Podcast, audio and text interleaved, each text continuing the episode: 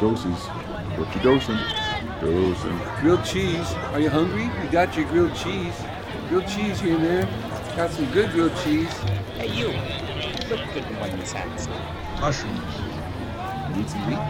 Socks, underwear, t-shirts, t-shirts and hats here. Give your feet a treat. Get some socks. T-shirts and hats. You need t-shirts and hats? Lenny, Got 'em here. why do you still do this? Hats and Do what? T-shirts. Hey, man. Got 'em here. Hey, yeah, how much for the Moldavite and the t shirt? This one No, no, not that t shirt, the other t shirt. or this one? No, the other t shirt. Which one do you want? Yeah, that one, man. Are you high? Ah, okay, that one. Got it. This is what I mean. This, like walking around, hanging out, doing anything but just go inside and wait for the boys to come on. I mean, it's not like you blend in around here. What, large black men covered in tattoos and wearing African traditional religious jewelry isn't something you would call common on lot? Uh, no. Leslie, the truth is, I grew up here. And what can I do? I mean, I can't quit Shakedown Street. I appreciate that, but didn't everything that ever happened to you with the prison industrial complex start right here on Shakedown? The truth is, something fishy is shaking on Shakedown Street. The prison industrial complex and the new plantation are alive and well right here on this corner I love. From the suspension of the war on drugs, eight hours at a time, just for the luxury of upwardly mobile white liberals, and this phenomenon that occurs from stadium to stadium, the unequal ways criminal justice is meted out during those shows, combined with the disproportionate charges, jail times, and fines black people face in those very same communities after the band leaves town for the exact same crimes, often the exact same drugs in the exact same zip code. Preach. It is clear Shakedown Streets and its politics are a microcosm of the larger systemic issues in this country. Black fans recognize Shakedown Street for what it is, Leslie. It's the trap. Trap, trap, trap.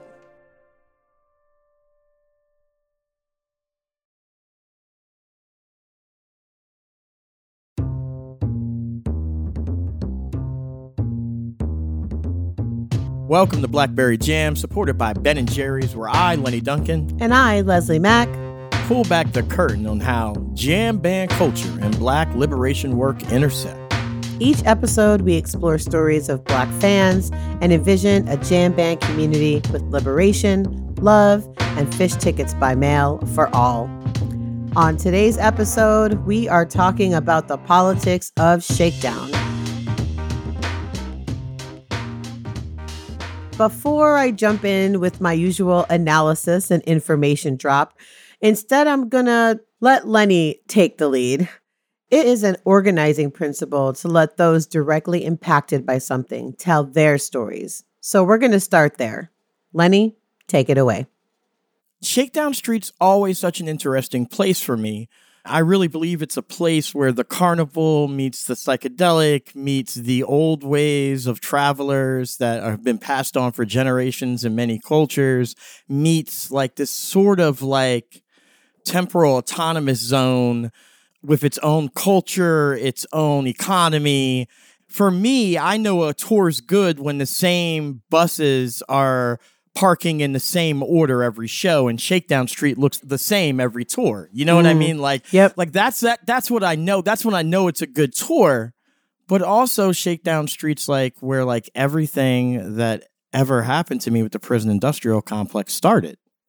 I was 13 years old, my first show like we talked about in the first episode. What I don't talk about in that really kind of funny, you know, like opening bit we did for the beginning of the season because I didn't, you know, I didn't want to be a Debbie Downer was that those kids found me basically doing sex work in the neighborhood in Philadelphia trying to eat, you know, and like really kind of showed me a new way of life of like, hey man, you don't gotta live like that. And I was really in love with the community, you know what I mean? And, you know, 13, 14, 15 years old, seeing Jerry Garcia traveling around, no one's hassling me for my ID or, you know, anything. Everyone's bringing me along for the ride and they're talking to me about love, peace, and one human family. Mm. How enticing. Right. It sounded amazing. And it was for a while. It really was. And still is to me. That's the funny thing. It's still a place I go to several dozen times a year when the world's not melting. I am a person who has been diagnosed with ADHD, and now I'm studying for a PhD. Now I have a kind of bestseller out, and another book out that's doing all right, and some other stuff going on. Now I have this podcast, but I started to get arrested for simple things, just hanging out with kids who were doing the same stuff as me. And for the life of me, Leslie, I was so innocent. I didn't know why the, I was the first one the cops searched. Like, like you know, like I didn't know, like I was the one when they would separate everyone in the car. They'd be like, "Yo, do your parents know where you are?" And then they talk to me, and they'd be like, "Get against the fucking car," and I'd be like, "What?" You know what I mean?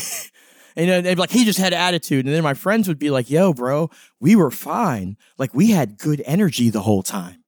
No one ever bothered us. We've always had a great time, right? Even though like they're still victims of the same system and eventually ended up going to prison and all that stuff too, right? But they can't see it because, you know, they're white and, you know, it's all bullshit and, you know, stop protesting, all that stuff.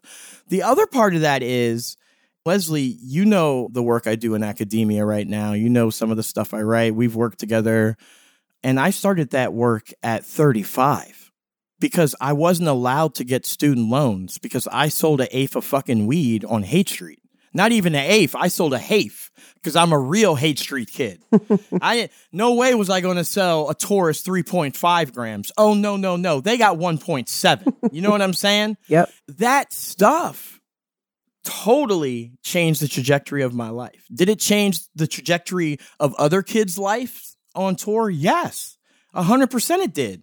And that's the thing. Like the kids that you love on tour that you treat like pets pay consequences for carrying that scene from town to town. I took a black woman to a show this weekend and we'll talk about it later. But the first thing she said was, Why are the sheriffs just standing there while everyone just snorts Molly and does whatever they want? We were in Berkeley. She lives in the East Bay over in East Oakland. She was like, What is this? What is it indeed?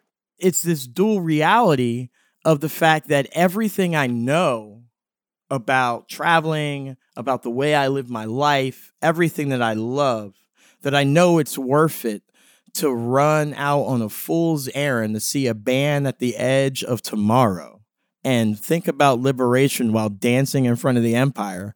Everything that I believe in happened on Shakedown Street. And conversely, every person I met and every scene that I started that got me in trouble started on Shakedown Street. I lost my daughter. I lost my education. I lost my opportunities to really maybe overcome some of the issues. You know, like what if someone would have found little 16 year old Lenny and be like, dude, you're not Neal Cassady reborn. And also, you just have ADHD, and if you just take this pill, you might be able to go to school and like not have to live in your bus. There's a cognitive dissonance between what you mentioned earlier about the feeling of the love and the peace and the community. And then we use record scratches so much on the show because that is the experience we have of everything swimming along. And then all of a sudden it's like a slap in the face. I'll tell you like the the worst time, Leslie. I got arrested for LSD in Pennsylvania, but I sold like two hits of LSD to a oh god, what sheriff was that? That motherfucker was so he had such a hard on that day. I knew he was a cop. My friend was in a bad situation and I stepped in. Schwenksville, Pennsylvania at the Pennsylvania Folk Festival. Listening to white people, they're like, oh, it's such a mellow scene. There's no hippies there, but it's a bluesgrass festival. You'll fit in right? It's like inviting me to a fucking Klan rally. So we go out there, you know, this kid's in a bad situation. I intervene. The agent's hella fucking pushy. I end up selling him two hits just to get him the fuck out of our face. You know what I'm saying? And, you know, here I am arrested in Schwenksville, Pennsylvania. And this is how I missed the birth of my daughter, by the way. And I'm 19 years old. And I just went out there to make some extra money, maybe go to a show and like maybe pay some rent for, you know, like I was working full time. Same thing everyone else does. Maybe I'll sell some t-shirts, maybe I'll do whatever. And in fact, I didn't go out there to sell anything illicit. Again, my friend was in a bad situation. I had two in my pocket and I was like, "Here, dude, take this, get the fuck out of our face." I remember clearly because I was working, I was a volunteer that year and I was working the Troll Bridge, which is what they call it if you've ever been to the Pennsylvania Folk Festival. I worked the Troll Bridge and helped some of the artists get to the stage all weekend. This person walked past with this mirror as I was crying. This is like stuff white people do that they think is esoterical and spiritual and it was this really beautiful thing like gold finger lay like mirror that they were you know obviously taking to the stage for one of the artists and the motherfucking stagehand stopped as i was cuffed and sitting in the dirt with the mirror in front of me so i could look at myself cry mm, Oh, Lenny. and i don't know what he thought he was doing in that moment like what lesson he was conveying to a 19 year old kid who had spent six years just trying to scrape by without America killing him and suddenly found himself with a child in like six months. I don't know what that person thought they were doing. I don't know what Swami or fucking yoga fucking school they sat under that made them fucking want to do that in that moment. Because that's the bullshit that happens on tour. People want to impart spiritual lessons when they don't fucking see whole fucking segments of reality. The only way you can get into the esoteric is to root yourself in the now, you fucking weirdos. And instead, I get this picture of myself sitting in the dirt, just crying, you know? And if you read my book, United States of Grace, shameless self plug, I write about, you know, how I found out my daughter's name and that it was a girl. It was a letter my mom wrote because she was strung out, but she hand wrote like a nine page letter and like made it into a card. Um, Take your time. You know, and um, she's just such a good woman, you know. Um, I got to spend some real good years with her in the end before she passed.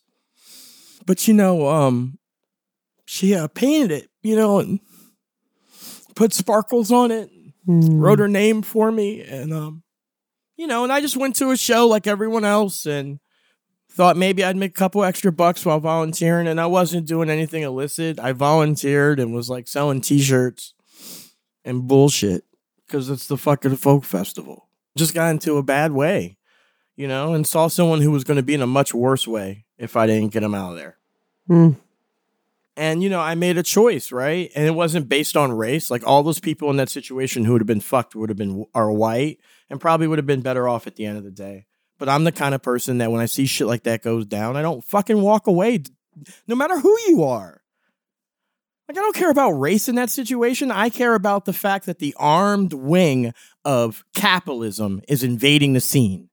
That's what I care about. Yep. And there's a ton of people who are going to listen to this story and they're going to say, well, I'm white and that happened to me. But that doesn't make it okay.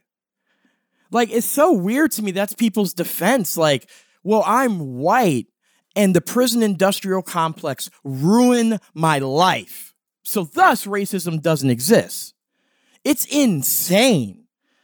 It's like, okay, well, can you admit that the prison industrial complex is killing us all? Can you admit that there shouldn't be ops on the scene? Can you admit that you have benefited from the scene while never giving to a bail fund, while never checking up on a kid, while never wondering why those folks who used to be on tour that you heard got arrested disappeared? You never even figured out their real name to like send them like a letter, homie. I'm not talking about the kids on tour. All the kids on tour do that. Uh, shout out to Ash. Ash uh, has been keeping the family newsletter to everyone in the GD family in prison by herself. We're gonna probably bring her on one day or like shout out her her thing, you know. And Ash has like been doing that forever, right? She's the only one who writes a newsletter and sends them sneakers and books and all this for 15 years. One woman with like five kids or some shit. You know what I mean? All by herself. And we've all benefited from that scene. we, we love the fact that those kids are there. We love the fact that if we want something recreational, that it's there. We love the fact that the t-shirts are there. We love the fact that grilled cheese is there. We love the fact that there's all these cool and innovative stuff. We love trading for stones and shit, but we never think about the cost of Shakedown Street and we don't reinvest in it. And that's why the kids change every five, six years, except for the smart ones who never do shit and just sell water, right? That's why that happens. But we never uh, take time to investigate that these are real people's lives who have been impacted. And no, not every story is as sad as mine that was turned around by Grateful Dead Tour, which is a white narrative because that's not really what happened. I'm me wherever the fuck I go, and anywhere I would have ended up, I would have been great at it. But but at the end of the fucking day, like I learned so many lessons from this scene that it's hard for me to walk around it and not be like, when I see kids doing the same shit that I used to do at the same age and I know the consequences, and people want to pretend like it's not related to the shit we've seen over the last couple years. Well, that that infuriates me, and I and I'll stop with that. Well, let me ask you a few questions. So, what broke your heart about Shakedown? And, and by that, I mean, what part of the fire you had for that portion of the scene has burnt out for you? I can literally remember the day it happened. It was uh, 1998 when I realized I fucked up with Phish and I should have been there the whole time. It was Further Festival. The day that my heart broke, I was drunk and doing no better than anyone else. I've been eating pills. I was walking down Shakedown Street. I bought like all these, like, you remember when the gold stickers for the BMWs came out, the very Yep. first ones? Yeah. Remember they were like $50 a piece? Mm-hmm. me and my homie bought a roll and we were sticking them on our hoodies and drinking fucking whiskey and starting fights because we were real bitter after Jerry died. Sure. Just like any tourist who was like, hey, you got any drugs? We were like, fuck off. And we would just like spit fucking whiskey at them, you know? Sad kids who had just lost their daddy in their minds. I'm walking down Shakedown that day and um, I watched one kid fall out from heroin, and then I watched another kid fall out from heroin, and then I walked around to like get away from it because like I was trying to get away from like any sort of drugs like that, Yeah. and I went into someone's bus and they were shooting up. So it was like this like weird like I did the loop on Shakedown and one kid fell at the bottom of Shakedown, another kid fell at the top of Shakedown. I turned the corner to go to someone's bus that's in the cut and they're getting high in there. And I was like, what the fuck have I spent the last three, four years doing? That was the day my heart broke and I broke bad after that. And then I was a nefarious character on Shakedown Street. I was a guy who always owed people money. I was a guy who always had a fucking scam and something going on because I just leaned into that because it seemed like there was no way out. Where was I going to go? Like there was no straight culture for me. I had been living in like rainbow gatherings and people's land and on tour for since I was 13. I had no fucking idea what to do if like people were like, "Well, you could go to college." I was like, "What the how the fuck do you do that?" That was the day my heart broke. What breaks my heart now is when I see kids in that same trap and because they've repackaged it and they make it look a little bit more fly. Right. You know what I'm saying? They don't realize, It's cooler. yeah, it's cooler now. Everything's good. You know, states are like letting you microdose. It's no big deal. Motherfucker, like, yo, they they're not playing fucking games. They're giving out football yards. I was at a Phil show and I didn't get to meet the guy, but a friend of a friend, he had just gotten out from Operation Dead End. That's like 1989 or some shit Yep. and he was at the show. It was 2021. And, and, and this was a white dude, right? Why does that make it okay? How does that prove that the system that was started to catch slaves hasn't gotten out of control and is ruining your fucking life now? It's like, well, we keep the wolf around, you know, to scare people away and it eats children every once in a while, but we're good with that because it keeps the other things away. Are you kidding me? It's a price that folks are willing to pay, whether they're conscious of it or not, because it's a willing ignorance. And here's the thing is that wow, it's just all fun and games for eight hours at a time. What you guys don't know is that like these fucking these criminal organizations, I mean these police organizations, these police organizations continue to investigate these kids. And so they'll follow these kids around on a whole fucking tour over nothing. Over nothing at the end of the day. You know what I mean? Over some kids getting some medicine, some other kids having some fun, and you not liking it in your county. And it's all bullshit, man. It used to be probable cause to pull you over in Nevada if you had a fucking steal your face sticker. That's insane. It was paraphernalia. So the fact that we accept these things in the scene and that we're like, all right, everything's cool because I got into the parking lot. And now that I'm pulling out of the parking lot, I have to worry that my entire life is about to be fucking wrecked. I like to do it because I get to live how I want to live for eight hours at a time, but that doesn't change the realities that it's ensconced in. Well, let's stop there. We're going to pay some bills. We'll be right back.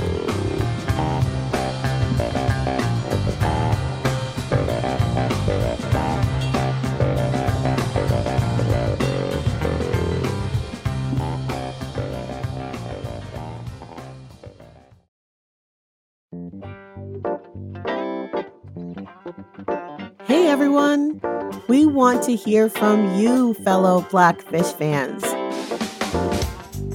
Give us a call at 888 FAN JAM.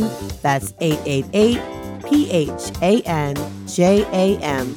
And leave us a message with your most beautiful, your weirdest, or your most difficult story from the scene. And we might just play it on the show.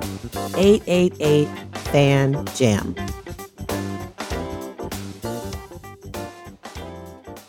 And we're back.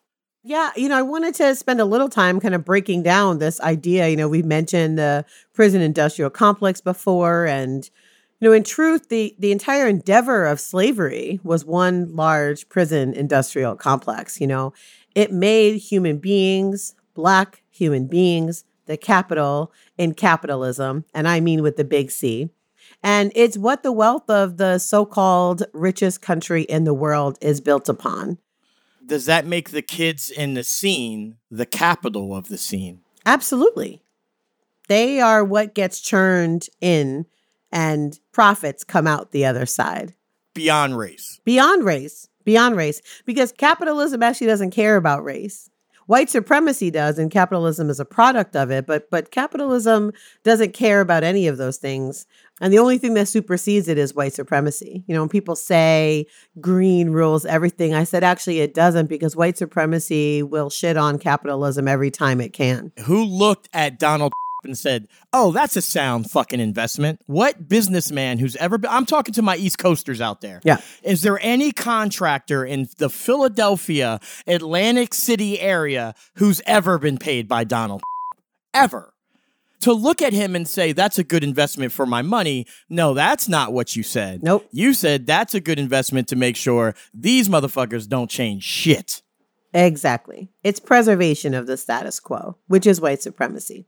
But you know, when I talk about policing and history, I tend to always want to kind of zero in on the Fugitive Slave Act of 1850. And this was a federal act established precedents for law enforcement officials to be required to arrest suspected escaped enslaved Black people. And what this did was it set up an institutional focus on Black and Brown bodies. And so from that act, slave patrols were born and modern day law enforcement foundations were laid. Both visually, there's absolutely no way to look at the star of the slave patrol badge and not compare them directly to the badges worn by law enforcement across the country in 2021. But specifically, sheriff's departments. Absolutely. Sheriffs specifically. The sheriffs were the slave patrols, and they changed the name after 1865 to sheriffs. Yep. But more important, the tactics, the tactics that this Fugitive Slave Act, they have been specifically aimed at Black people for centuries. And I want to talk about a few examples because I think a lot of people think, oh, this was such a long time ago and there's no connection to what's happening now. And it really is not true. So let's talk about this 1850s Fugitive Slave Act. I'm going to take some direct language from it because I think it's really helpful for people to understand. So here's a quote it allowed the monitoring of the rigid pass requirements for Blacks traversing the countryside. So, what do we get from that? Today, we get disproportionate search of vehicles driven by BIPOC people, despite all reports showing this to be completely ineffective. Also from the, the act, we have quote, they were allowed to break up large gatherings and assemblies of black people. Yeah, and that's all because of Denmark Vesey, Nat Turner, and what they saw happening in Haiti. Because Haiti was successful. They- They, Absolutely. threw every, they threw everyone the fuck out, and they're like, "That shit is not happening in Florida, bro." Absolutely. And what do we see from that? We see more than four black youths gathered are now a gang. We see a deliberate campaign to discourage youth protests by labeling them not as protests at all, but as unlawful gatherings, right? Yeah, my dad was a victim of that in Philadelphia, directly by fucking uh, Mayor Rizzo. Yo, Mayor Rizzo, I hope you're burning in hell. You know, like Rizzo did that, and my dad was a victim of that. Like one time, you know, he got into a fight where a kid stabbed him in the eye with a bottle. He lost an eye, and he was just like a kid who got picked on in the neighborhood, kind of. He was involved in some shit. But like anytime three or four of his friends were there, even the day they tried to help him, the cops ran up on him like it was fucking gang activity. Let's see. Quote, visited and searched slave quarters randomly. I don't know anything that describes search and frisk more than that exact quote from the 1850 Fugitive Slave Act. Except for the desired result, which is Breonna Taylor. Absolutely. But I'm just saying the desired result from these is our death, is anyone's death. You know what I mean? But specifically, black and brown people is the roots of this. They were allowed to, quote, inflict impromptu punishments. Hmm. Sounds a lot like the extrajudicial killings of black men and women. I live in Portland, Oregon. Up, where up until 1998, it was legal to beat a black person in the streets on the books. No one did it, but on the books, you could whip a black man in a public setting.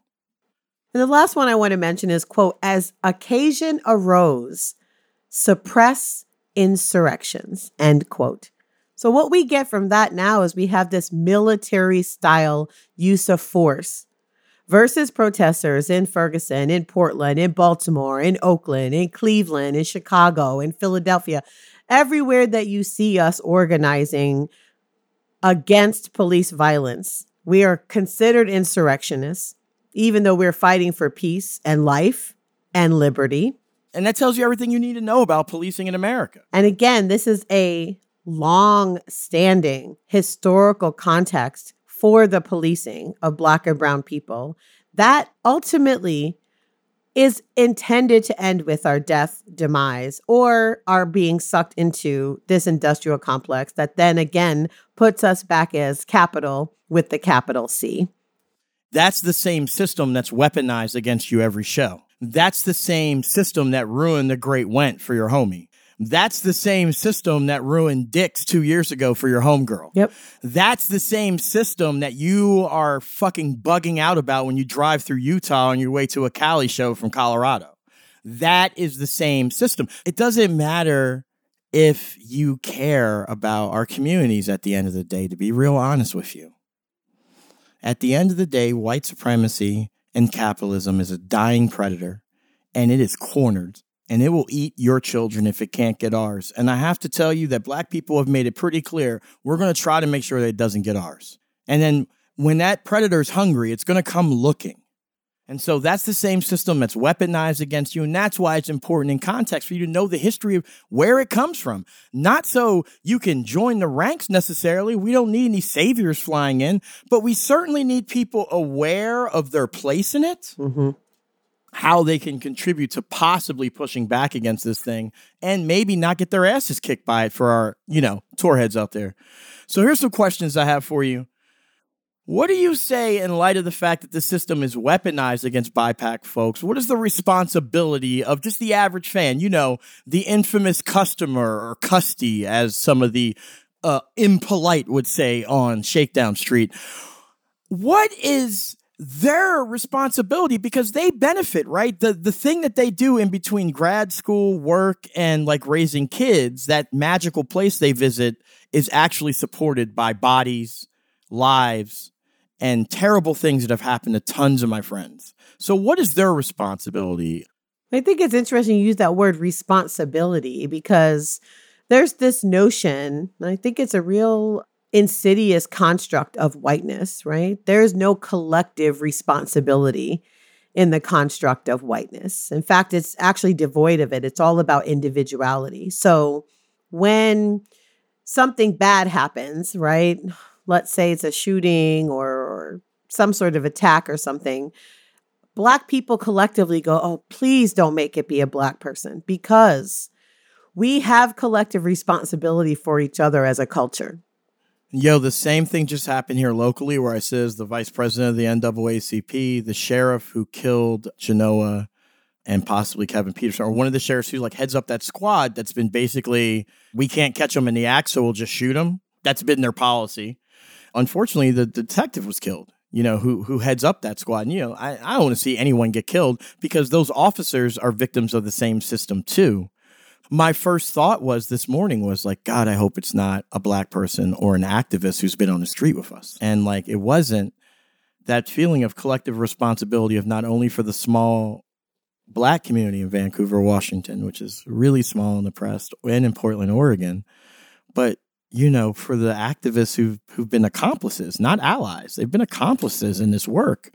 I held my breath this morning, and like me and the president of the chapter, Jasmine Tolbert, the sense of relief this morning, Leslie, as we were texting each other at six in the morning. And so, yeah, so when, when we talk about this idea of responsibility in this community of majority white people, I think that's the thing I want them to really sit with is why, when bad things happen within the scene to people that are part of the scene, why are they able to keep it at arm's length? And disconnect themselves so easily, so readily, without even a second thought, so naturally. Like walk right past. Like walk right past. Like I remember in the 90s when a cop grabbed someone, if they were by themselves on shakedown, we got the person away from the cop, and then we got the people that the cop was grabbing away, and then we all scattered. And there's none of those tactics anymore. None, none of that. So that's that's the first thing I would mention is the idea of responsibility. What does collective responsibility mean? To white people generally and to white people within this scene? What does it mean? How do you define it? How do you spread it? And how do you ensure you bring more people into this idea of collective responsibility? Because we have to take collective responsibility for each other if liberation is going to be possible. All you have to do is like learn your rights and keep your cell phone. And when you see someone being arrested in the scene, you start taping. You say, Officer, what are you doing right now? What's happening?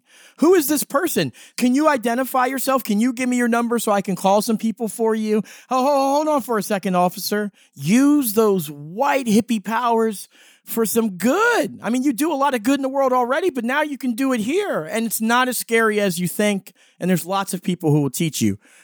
It's also less scary the more of us that do it. That's where the collective part comes in. So you, you gave a scenario just now, and it may be scary for that first white woman to put her phone up, but when seven more pop up, the fear goes down on our oh, side oh, yeah. and the Oh, fear yeah. increases on the other. And so when I say collective responsibility, that's what I'm talking about. Is that we have to work in concert with each other, no pun intended, in order to break down these systems.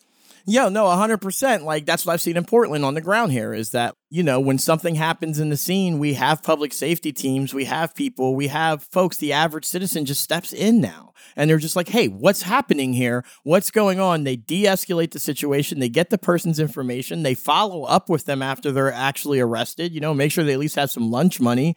Like, these sort of things you can do and you can learn as everyday skills if revolution's ever going to happen, it has to feel like fucking Tuesday, like I said. And the only way we can do that is if we take responsibility for our own community. And our community's on wheels, but we still have to take responsibility for it. Here's the deeper question What is a just solution for anyone like me who's been arrested in the so called war on drugs? there are some technical, you know, musts. One, anyone that's still in jail needs to be obviously released. We need records expunged. We need any legal barriers to them voting, to them getting public housing, to them getting student loans. We need all of those kinds of things lifted and moved away. But beyond that, there's an emotional cost that we have to actually account for. There is a loss of humanity, dignity, and connection to community that we have to actually address at both the individual and at the community level. And so those are the things that I constantly come back to. It's what organizers talk about all the time. You know, when we talk about reentry, that's what we're discussing. We're discussing someone who has been put into an institution that's meant to degrade them, meant to make them feel as less than human. And how do we create conditions for that person to build themselves back up again? And I use the word build themselves back up because this is not something you can do for people. You can support them, you can provide resources for them, and you can ensure that there's an environment and a soft place for them to land. But this is work that they have to do for themselves. And we have to ensure that we give them the things they need to be able to do that and stop using the fucking magical Negro narrative like me. Just because like I got off the streets and worked my way to a PhD, that is fucking um, that's all luck. That happened by random chance, man. This idea of the exceptional American runs on on both sides as just someone who like uh, has paid some consequences for this shit. Like, not only did I have to find the will to fight for myself, but I also I had no soft landing place, and and and I, I, you know I got a homie right now in Colorado who I was supposed to see, and when I was going out to see Billy and the kids, and it didn't work out, and you know he's been in and out of the prison industrial complex. You know he can't see it, man. Like his whole humanity's been stripped, and he's like, I'm you're you're a racist. You're out there with those Black Lives Matter people. But a bunch of my homies from like back on tour think I'm on some other shit and it's like the way that they've been treated. It's the way their lives have been stripped from them. It's the way that their humanity's been stripped from them despite race. That's why I do the shit I do. And they don't get it, right? So they're, you know, they feel like I'm always stirring the pot. And I'm like, man, holy fuck, man, you you could have been great. You are great, but you could have been so much greater. And they and they took that from you. The idea of hope being gone this idea of, of an actual system that's meant to not just strip dignity, not just strip humanity, but to actually sap hope from human beings. I don't know. Uh, to me, it's the definition of evil. It is the definition of evil. A hundred percent. Last question. What does abolition mean for this community? That word gets thrown around on Twitter like it's like it's a damn frisbee. What does it mean? Well, as a devout abolitionist. The concept of abolition is a really complex one in practice, but it, in its definition, it's very simple. It's the idea that punishment should never be at the root of what we do as a society, and that criminalizing behavior never leads to a more just society, nor does it help anyone. So much of our society is built around punishment judgment, and crime and criminalizing things. And I don't even just mean, you know, from jails and, and from the prison industrial complex, but we can talk about this on an interpersonal level about how corporal punishment for children is based in punishment, about how church structures are based in punishment. And so I really, this is what I would really call this community to do is to think about how punishment drives your decision making, drives the things that you decide to do, drives the things you support or don't support. And what would it look like to not do that? To not have punishment as the center of your decision making processes. That is at the heart of abolition. Abolition work is supposed to be what it's all about. I know abolition can scare some folks as a concept, but as far as I'm concerned, injustice anywhere is injustice everywhere. And freedom for me means freedom for all. So I really appreciate you laying down your wisdom. Next episode, we know we've been kind of heavy. So we're going to get to the state of Phish Nation. What happened on 2021 tour? What's going on with Phish right now?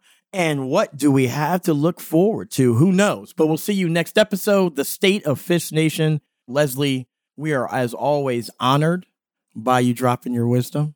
Anything else you want to say to these folks before we let them go? Defund the police. See y'all next time.